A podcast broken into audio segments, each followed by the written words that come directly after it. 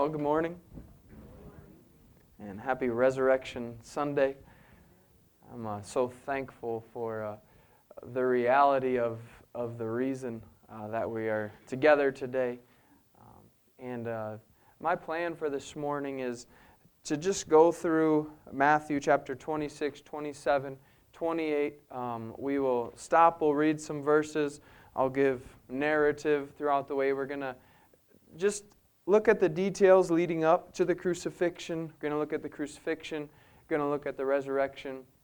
And then um, at the end, I want to point out the fact that the story of Easter, the story of the resurrection, is so much more than just a great story. Um, it's a reality that has implications on every single individual's life. Uh, such a wonderful story, such. Um, I'm just so thankful for it, for the reality of Easter. Um, let's go ahead and, uh, and go to the Lord in prayer, and then uh, we'll get into our study. Dear Heavenly Father, I thank you so much that we can be here today, that, that we do have a reason to be here, that we do have hope, um, that what we trust in is, is not in vain because you did raise from the dead. Uh, you, your son died on the cross, but he didn't stay that way. He rose again three days later, just as was promised. And I thank you for all that was accomplished through that. I uh, pray that you'll help our perspective today and, and our view of you to be elevated, that we will just be filled with, with thankfulness and hope and encouraged. Thank you for all that you are. In Jesus' name I pray. Amen. Um, what, I, what I want us to think about is without the resurrection, we have no hope and we have no life. Uh, 1 Corinthians chapter 15, verse 17, and if Christ be not raised, your faith is in vain. Ye are yet in your sins. So if the resurrection wasn't a reality, if it didn't happen, uh, we are wasting our time here today. Every Easter is a waste of time without that reality. Uh, so much more to it than that. But I'm so thankful for the fact that Christ is risen, that we have hope, that we have life, and that our faith is not in vain. Uh, starting in Matthew chapter 26, uh, let's look at verse 2. We'll read that together. Ye know that after two days is the feast of the Passover, and the Son of Man is betrayed to be crucified. So Jesus is here with his disciples. He's talking to his disciples, and he tells his disciples, The Passover is coming, then I will be betrayed, and I will be crucified. I wonder how his disciples felt at this point. If they kind of blew that off, or if they, if they stopped and thought about it, that our leader is going to be crucified, he's going to be executed. Jesus has talked about it up to this point, but it seems to be that they had a hard time grasping that reality or just being able to take hold of it. Because when Jesus is captured, uh, we find one of his disciples chopping off the guy's ear that's trying to take him away. But Jesus said it was going to happen. It, it, was, it was happening, but it's like the disciples didn't want to grasp it, or they were, as you could imagine, following Christ that closely, you wouldn't want him to be taken away or crucified. But we know it's, it was necessary in, in the plan of redemption that his father had. So, what we have going on, he tells his disciples, then verses 3, 4, 5, we have the leadership of Israel getting together with the high priest Caiaphas, and they make a plan to subtly capture and kill Jesus. So, this chain of events continues on, it's rolling on the leadership of Israel hated Jesus. They couldn't take it anymore. They conspire to kill him. They conspire to kill the Messiah. They conspire to kill God in the flesh. And pause and think about that. And, and we know in our regular series that we've been going through, we've been following the, the life of Christ and we've been seeing him ministering. We've been seeing him present truths to people. And we find the Pharisees and the scribes there and they don't want the people to believe in Jesus. They try to discredit Jesus, and they've just they're just fed up with it. So we get to this point, and they come up with this plan where they're going to execute Jesus. Think of in the background, though, Jesus knows exactly what is going on. He knows that there's this conspiracy behind his back with the leaders of his, of his people. He knows this is going on. He knows he's going to be executed. Yet Jesus continues with the plan. He stays faithful to the plan that his Father had set in motion for him, and he continues to be obedient, knowing there was these people that would reject him and that would try to kill him. Look at verses 6 through 13. We'll read those of Matthew 26. Now, when Jesus was in Bethany, in the house of Simon the leper, there came unto him a woman having an alabaster box of very precious ointment, and poured it on his head as he sat at meat. But when his disciples saw it, they had indignation, saying, To what purpose is this waste? Think about that for a second, just unfolding.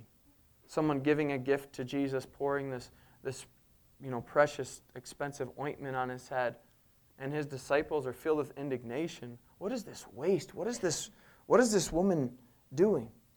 Remember, Jesus had just told them he's going to be crucified.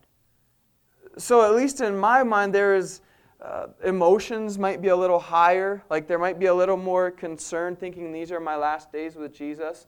And then this, this woman anoints his head, and his disciples' response are, is, What's this big waste about? Um, for this ointment might have been sold for much and given to the poor. When Jesus understood it, he said unto them, so he knows their thoughts, he knows the conversation that they're having. Why trouble ye the woman? For she hath wrought a good work upon me. For ye have the poor always with you, but me ye have not always. For in that she hath poured this ointment on my body, she did it for my burial. So again, Jesus alludes to his, his death. Verily I say unto you, wheresoever this gospel shall be preached in the whole world, there shall also this that this woman hath done be told for a memorial to her. She did something special. She showed her love and her care for Jesus. And Jesus says, You don't think that's a big deal? You think that's a waste? Okay, from here on out, when you give the gospel, remember this woman with the story of my crucifixion. That was important. That's pretty neat stuff going on there. Then we get down into verses 14 and 15, and we have Jesus or Judas agreeing to betray Jesus, selling Jesus out. Um, Judas, Judas' response as he goes in to betray Jesus What will you give me to betray Jesus? Seeking a reward, I, I've got somebody you want. I can betray him. What will you give me? And we know it was 30 pieces of silver. They say 30 pieces of silver. He says, deal. From that moment on, Judas is looking for opportunity to betray Jesus, to betray the Messiah. I mean, he's one of the 12. He was close with Jesus. He's willing to sell Jesus out for 30 pieces of silver. Then jump down to verses 17 through 30. And we have the, the Passover meal. We have Jesus meeting with the disciples, and they, they get a room uh, where they can meet, where they can, they can have this, this meal, and, and they're there and they're meeting. And Jesus tells the, the disciples, One of you is going to betray me. And the people or the disciples became exceedingly sorrowful, it says. And their questions were, we know, is it I? Is it I? Going around asking, looking Jesus in the eyes, is it I? Is it me? Am I the one that's going to betray you? Verse 24, we have Judas very well knowing he was the one, is it I? And Jesus says, Thou hast said. Now, if the timeline here is is what the timeline actually was. Judas already had the silver. You know, he could have been hiding it outside or, you know, hiding in a bag on his waist, looking at Jesus and saying, Is it I? Am I the one that's going to betray you, knowing very well it was? And Jesus says, You said it. It is you. But Jesus still continues on with the meal, the meal that we, that we look to now and, and we observe as communion or, or the Lord's Supper with the breaking of the bread and the, the, the drinking of the, of the fruit of the vine. And Jesus, in this story, gives the illustration of the bread representing his body that, that will be broken and then the, the, the fruit of the vine representing his blood. Jesus gives that. Um, they have that, that supper together. They head out to the Mount of Olives. Verse number 30 And when they had sung an hymn, they went out into the Mount of Olives. So, verses 31 through 35, let's look at those together. Then saith Jesus unto them, All ye shall be offended because of me this night.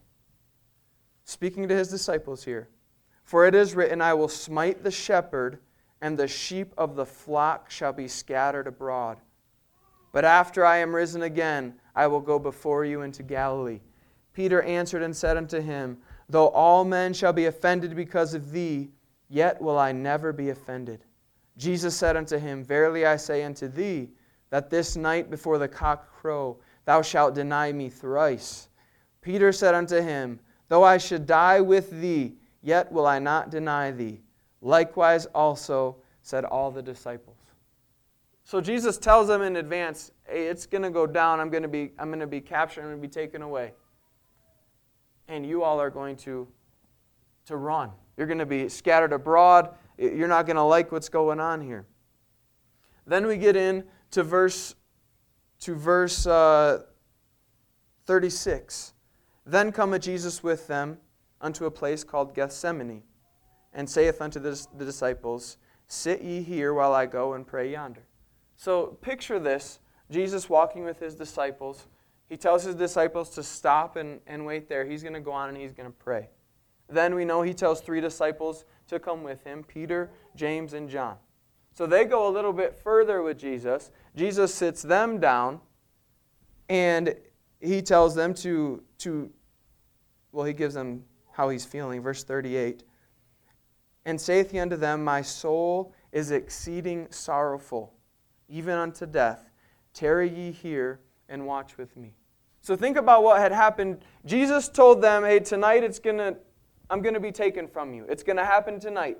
Then he takes them away, the disciples away, takes three disciples even further, and he tells them how he feels. Like, you know, I'm, I'm torn up right now. Stuff is going to happen tonight. Will you watch with me? Will you sit here? Will you watch with me? Because my captors are on their way. So he gives them this instruction. Do you think, with the relationship that they had with Jesus, do you think his words would carry some weight with them? Like there was warning that he was going to be captured, right? And, and he tells them he's sorrowful, he, he's heavy. He says, Watch here, wait here and watch here. I'm hurting. So he gives them those instructions. Then he goes on and he he prays. Jesus prays, verse 39. And he went a little farther and fell on his face and betrayed, saying, O my Father, if it be possible, let this cup pass from me. Nevertheless, not as I will, but as thou wilt. So, Jesus, in deep prayer with the Father, if it's possible, let this cup pass from me. But we know Jesus was always obedient to the Father's will. So, what does he say? If this is your will, if this is what needs to happen, knowing that it was his will, that it did need to happen, he said, Let it happen. Then he goes and he finds the disciples, verse 40, and he cometh unto the disciples and findeth them asleep. What did he ask them to do? To watch, right? Finds them sleeping and saith unto Peter, What? Could he not watch with me one hour? Now he tells them, Watch and pray that ye enter not into temptation. The spirit indeed is willing, but the flesh is weak. Remember, Jesus had just told them that tonight that they're going to scatter, they're going to, they're going to run when it gets tough. Now he tells them to pray. Like temptation is, is coming, these difficult times are coming. You should be praying. He told Peter, You're going to deny me three times. And we find Peter sleeping, right? I'm sure they were tired, right? I don't want to give them a hard time for that, but you would think there would be some sincerity here, some, some motivation. You, you would think, like, something bad is about to happen tonight. Let's be ready. And they're sleeping. Jesus says, You couldn't watch? Well, watch and pray. Temptation is, is coming. Verse 42 He went away again the second time and prayed, saying, O my Father, if this cup may not pass away from me except I drink it, thy will be done. And he came and found them asleep again, for their eyes were heavy. And he left them and went away again and prayed the third time, saying the same words. Then cometh he to his disciples and saith unto them, Sleep on now, and take your rest. Behold, the hour is at hand, and the Son of Man is betrayed into the hands of sinners. Rise, let us be going. Behold, he is at hand that doth betray me. So Jesus lets them sleep, lets them have their nap. Then he wakes them up. Let's go. They're coming to get me. We get to verses 47 through 56, and there is Judas. We find Judas with that famous kiss of betrayal. Right? He comes to Jesus, leads these, these soldiers with swords and with sticks, this multitude of people, to come capture Jesus and to take him away. He gives them the sign by, by kissing Jesus. They know that it's Jesus, and uh, the soldiers surround Jesus and, and capture Jesus. Verse 50, though, it jumps out to me. I'm sure it does to you. Judas kisses Jesus, and Jesus said unto him, Friend, wherefore art thou come? Just had gotten that kiss of betrayal, and he calls Judas his friend there. He says, Why are you come? I wonder if that's the last straw that got to Judas. Because we know Judas couldn't deal with what he had done, and he tries to give the silver back, and then he goes and he, he hangs himself. But he gives Jesus that kiss of betrayal, and then um, Jesus is, is captured by the soldiers. Judas was there with a great multitude. Uh, they grab Jesus, they take Jesus away. Look at verse 56. But all this was done that the scriptures of the prophets might be fulfilled. Then all the disciples forsook him and fled. Just as Jesus had said they would do, they did. The one they had followed so closely throughout his earthly ministry, the one that they had seen do miracles, the one they believed was the Messiah. When it got sticky, when Jesus was captured, when his death was, was coming, where were they to be found? They were hiding, they were scared for themselves. We found, find Peter following afar off, which gives him opportunity to deny Christ those three times that we're going to look at here. But we have Jesus being taken away. We have Jesus being taken to the high priest for a trial. Let's look at those verses together. We've got plenty of time still. Verse number uh, 57. And they that had laid hold on Jesus led him away to Caiaphas, the high priest, where the scribes and the elders were assembled. But Peter followed him afar off unto the high priest's palace, and went in and sat with the servants to see the end. So Peter was curious, but he didn't want to get too close. Now the chief priests and the elders and all the council sought false witness against Jesus to put him to death, but found none. Yea, though many false witnesses came, yet they found, yet found they none. And the last came two false witnesses, and said, This fellow said, I am able to destroy the temple of God and to build it in three days. And the high priest arose and said unto him, Answerest thou nothing? What is it which these witnesses, which these witness against thee? But Jesus held his peace. And the high priest answered and said unto him, I adjure thee by the living God that thou tell us whether thou be the Christ, the Son of God. Jesus saith unto him, Thou hast said, I am. I am the, the Son of God, is what Jesus tells him. Nevertheless, I say unto you, hereafter shall ye see the Son of Man sitting on the right hand of power and coming in the clouds of heaven. So I'm giving you testimony that I am the Son of God, that, that I am Christ, and, and you're going to know it because I'm going to be seated at his right hand with power. Well. Caiaphas rejects Jesus. He rejects this claim. He rejects who Jesus is. Look how he responds. Then the high priest rent his clothes, saying, He hath spoken blasphemy. What further need have we of witness? Behold, now ye have heard this blasphemy. What think ye? They answered and said, He is guilty of death. So there they go. They, they're going to get what they want. They say Jesus is worthy of death. Jesus speaking the truth. Jesus is God. Jesus was God. And Jesus is the Messiah. God in the flesh, humbling himself, coming down to this earth. Standing before the high priest, the religious leader of the people, the high priest says, That's blasphemy. You are not God. Ask the people, What should we do to him? They say, kill him. He's worthy of death for his blasphemy. Jesus has done nothing wrong, executing to perfection the will of his Father. The people reject him, and their response is kill him. Then they did spit in his face and buffeted him. And others smote him with the palms of their hands, saying, Prophesy unto us, thou Christ, who is he that smote thee? So, so sad. Rejected him to the point of spitting in his face. Their spitting in his face, their rejection of him didn't change who he was at all. He is still perfect, holy, sinless God. They rejected him, treated him horribly. But he's still God. He was still worthy of that, that view, that being elevated. But the people rejected him. then, verses 69 through 75, uh, we see what Jesus said coming true. We see Peter denying Christ, denied him that three times. Verse 75 And Peter remembered the word of Jesus, which said unto him, Before the cock crow, thou shalt deny me thrice. And he went out and wept bitterly.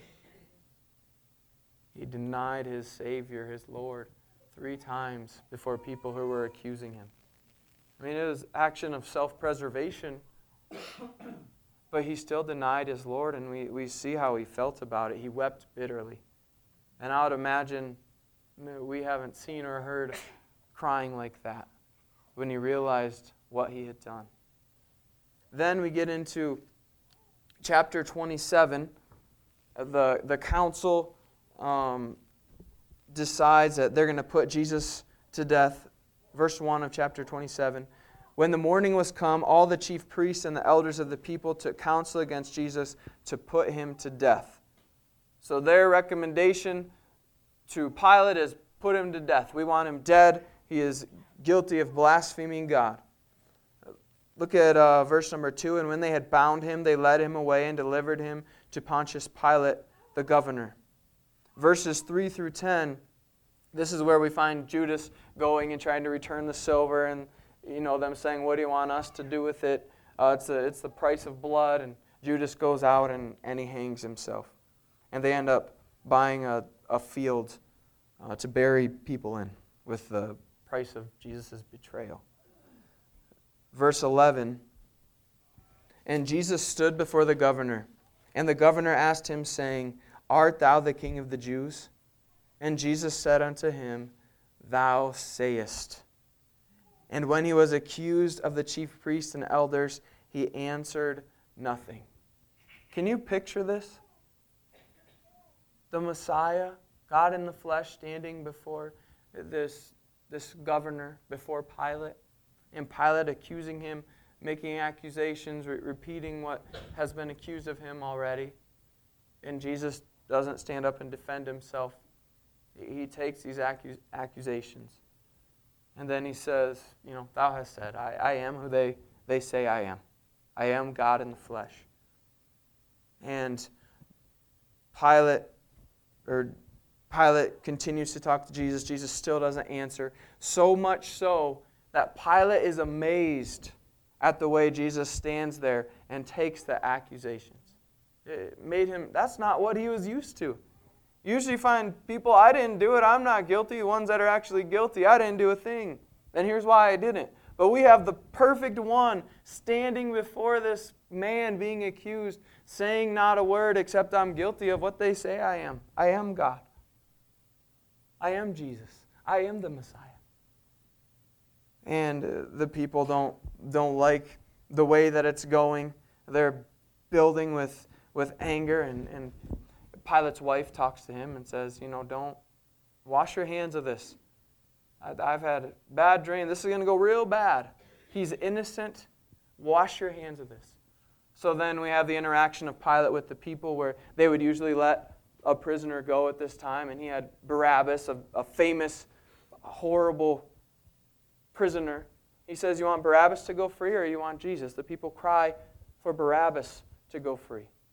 What, does he, what do they want to do with Jesus? Crucify him. Crucify him. When Pilate washes his hands, what's their response? His blood be on us and our children. Wow. The Lamb of God. They're willing to say, His blood be upon us and our children. Perfect, sinless God. Their response free Barabbas, crucify Jesus. So Jesus is to be crucified. Look at verses 26 through 31. Then released he Barabbas unto them, and when he had scourged Jesus, he delivered him to be crucified. And that word scourged, don't just look over it, because it was a beating, it was a whipping, it was body mangling. Painful, painful process. So they whipped Jesus and they turned him over to be crucified. Then the soldiers of the governor took Jesus into the common hall and gathered unto him the whole band of soldiers. So the soldiers get together, they get all their friends together. They stripped Jesus and put on him a scarlet robe. And when they had platted a crown of thorns, they put it upon his head and a reed in his hand. And they bowed the knee before him and mocked him, saying, Hail, King of the Jews. Can you see the mockery there? What kind of king are you that we're able to beat you? We're able to mash a crown of thorns into your head, that we're able to put this, this robe on you and, and mock you. What kind of king are you? Well, he's the king of all kings. But he humbled himself and he became obedient to the death, even the cursed death of the cross. And they spit upon him and took the reed and smote him in the head. And after they had mocked him, they took the robe off from him and put his own raiment on him and led him away to crucify him. So they put Jesus through this horrible, torturous situation. They mock him, and then they lead him away to be crucified. Let's read verse 32 uh, through 43. And as they came out, they found a man of Cyrene, Simon by name. Him they compelled to bear his cross.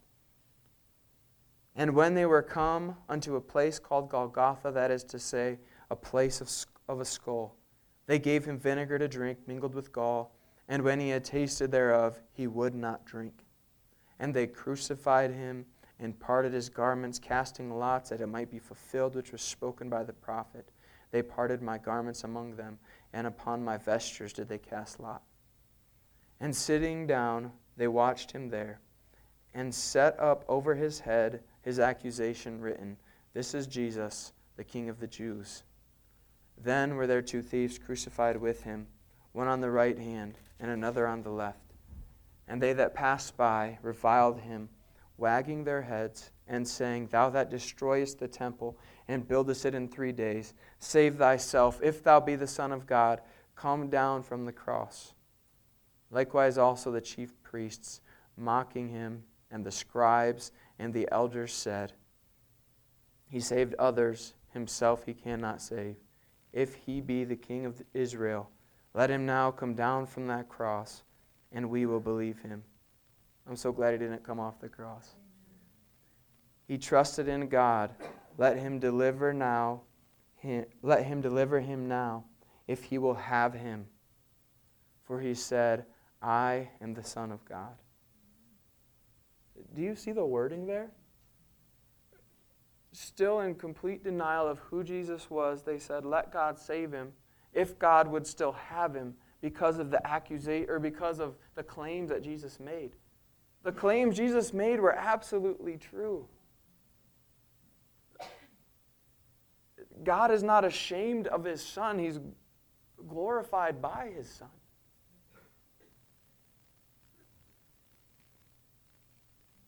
His son is hanging on that cross, bearing the sins of the world, making that propitiatory sacrifice for the only sacrifice that could satisfy, that could cover, that could pay for our sins, for the sins of the world, Jesus is hanging there paying for.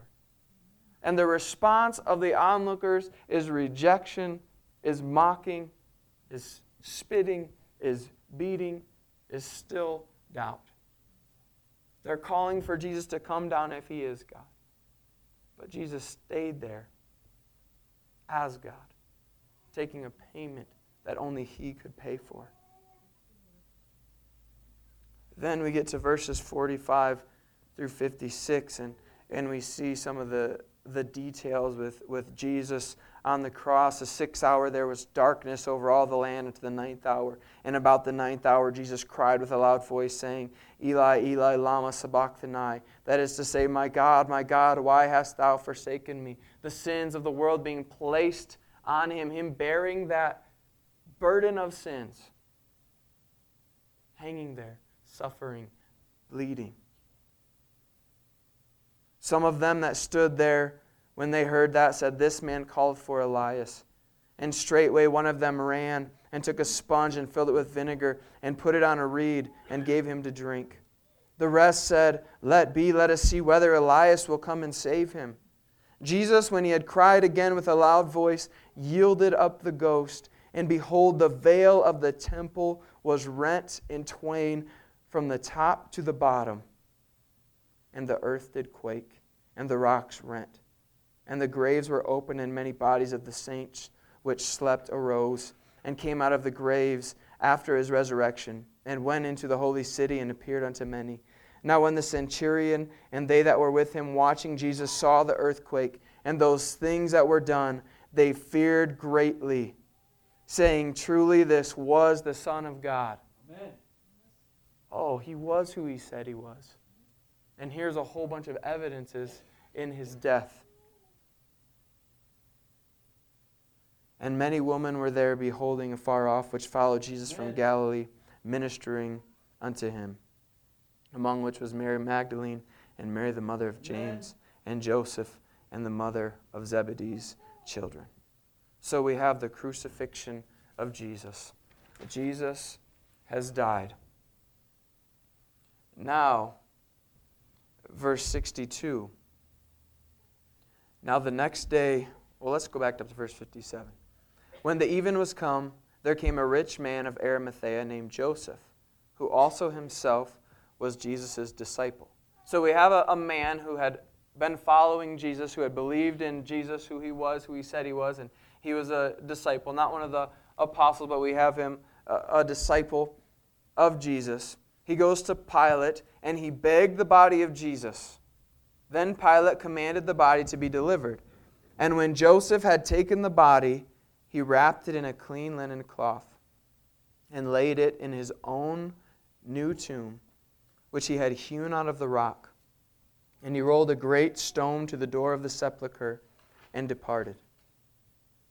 That's pretty neat there with Joseph caring for Jesus and loving Jesus this much. That he would take, take his body, that he would wrap it, that he would prepare it, that he would be willing to place it in his own tomb that was his. And just to think about the details of, of making a tomb with a hammer and a chisel, I mean, it's, it's not, you know, something cheap that everybody has laying around somewhere. This was an investment that this man gave. But what a privilege to have Jesus be buried in his tomb. And there was, um, where we have verse number 60, and he laid it in his own new tomb, which he had hewn out of the rock. And he rolled a great stone to the door in the sepulchre and departed. And there was Mary Magdalene and the other Mary sitting over against the sepulchre. So Jesus has died. He is now buried in the tomb. But some people are, are nervous about this situation. Verse number 62 Now the next day that followed, the day of the preparation, the chief priests and Pharisees came together unto Pilate, saying, Sir, we remember that the deceiver said, still calling Jesus a deceiver, while he was yet alive, after three days I will rise again. So here's their advice Command therefore that the sepulchre be made sure until the third day, lest his disciples come by night and steal him away, and say unto the people, He is risen from the dead. So the last error shall be worse than the first. Pilate said unto them, Ye have a watch, go your way, make it as sure as ye can. So they went and made the sepulchre sure, sealing the stone and setting a watch. So you see what's going on? They're nervous. The disciples are just going to come take him. That they'll say, oh, he's risen, he's alive. And then their first error of crucifying will be worse than the second because he, it looks like he came back to life. So he says, take all the resources you need, make sure that it's sealed, do the best you can, make sure nobody is going to come take him away. Well, they can't stop God from raising from the dead. They can't thwart his plan no matter how many soldiers they would use. Verse 38, or sorry, chapter 28, verse number 1. In the end of the Sabbath, as it began to dawn toward the first day of the week, came Mary Magdalene and the other Mary to see the sepulchre. And behold, there was a great earthquake, for the angel of the Lord descended from heaven and came and rolled back the stone from the door and sat upon it. His countenance was like lightning, and his raiment white as snow. And for fear of him, the keepers did shake and became as dead man, men. I would have liked to see that. The angel answered and said unto the women, Fear not ye, for I know that ye seek Jesus, which was crucified.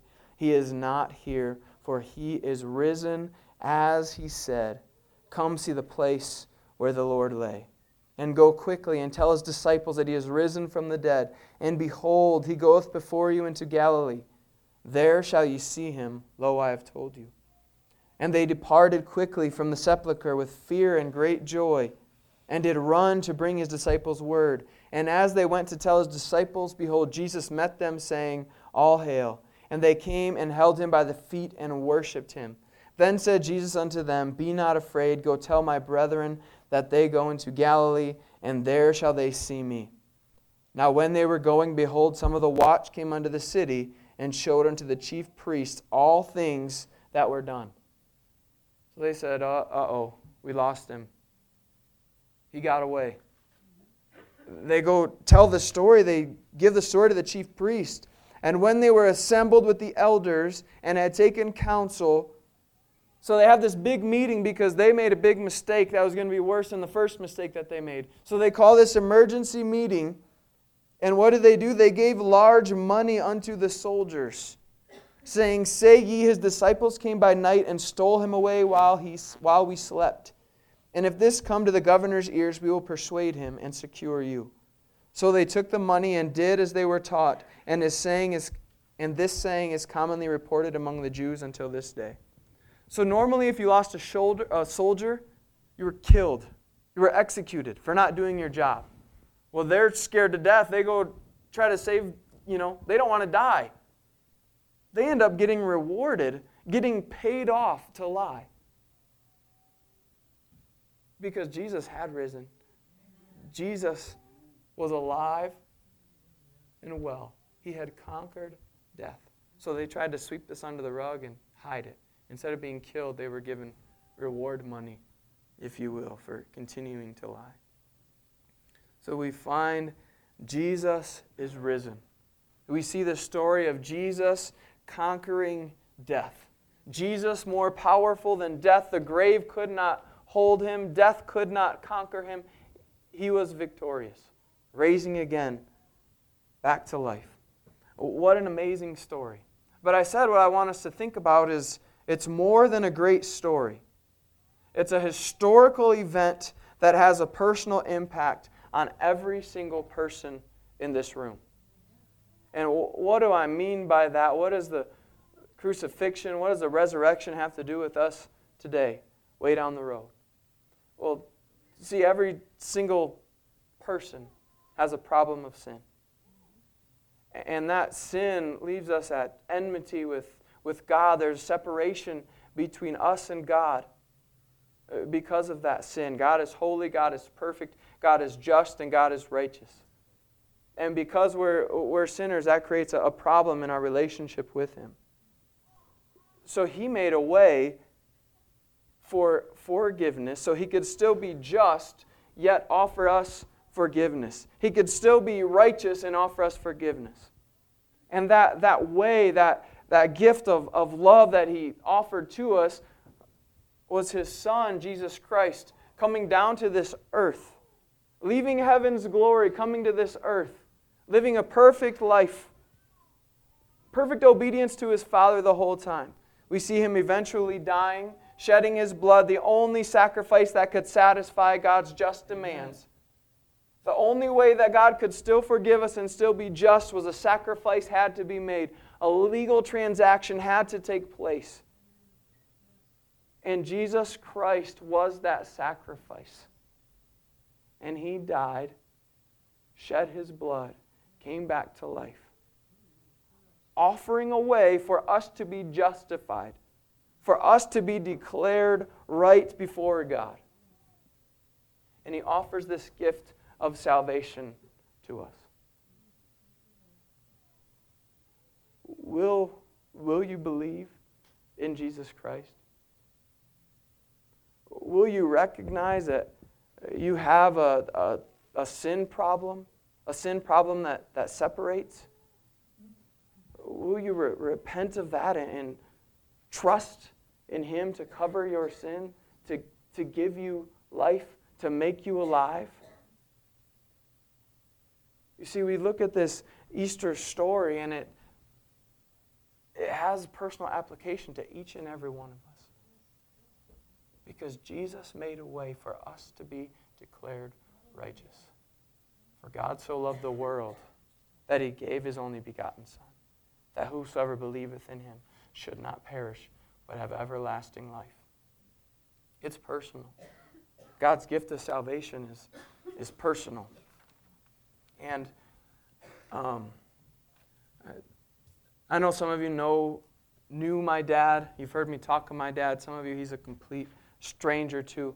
Um, he passed away from cancer a couple of years ago, but um, in, in his journal, there's this entry, and, and I just want to share it with you because I want you to see the personal application in the story of Easter, uh, to see God caring about every single one of us in this room personally. It's from April 13th, 2013. This is my dad writing here. Today we woke at 3 a.m., shuttled to DIA, flew from Denver to Phoenix, from Phoenix to El Paso, flew first over the vast mountain ranges. And I thought of the expanse of God's creation. How small and finite I am, and yet the Lord has chosen to reach down and touch me with cancer. See, my dad, just previous to writing this, had found out he had cancer, and he was headed to Mexico for treatment. So he, he sees this this cancer as God having an involvement in his life and a plan for his life specifically. What an incredible view to, to find a way to glorify God even in cancer. But he said, how, how small and finite I am, and yet the Lord has chosen to reach down and touch me with cancer. Yes, but even more amazingly, with salvation. Yes, He, Jesus Christ, sacrificed for me, this little tiny speck in the vastness of His universe.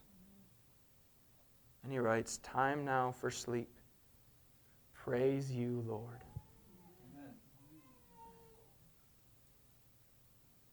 The, the story of Easter, this powerful story of redemption is so much greater than just a story. It has personal ramification for every single person. And I just wonder have you made that story personal? I mean, God drawing you to Himself? Is the Holy Spirit working in your heart? Have you surrendered to Him, acknowledged Him as the only way for salvation? See, the story of Easter is personal. And it's so much more than a great story. Jesus didn't stay dead, He rose again. We have hope and we have life through his Son, Jesus Christ, Amen. through his resurrection. Let's pray together. Dear Father, I thank you so much that we can celebrate the resurrection of your Son today and the wonderful gift that you gave, that you proved your love, that you showed your love, and you have offered us this gift of salvation. I pray that you'll work in hearts and lives today. I pray that um, if there's anyone in here who has not trusted in you, that today will be the day of salvation. I pray for those of us who have trusted in you, Father, that we will praise you, that we will live every single day with the reality of your resurrection. Thank you so much for all that you are. In Jesus' name I pray. Amen.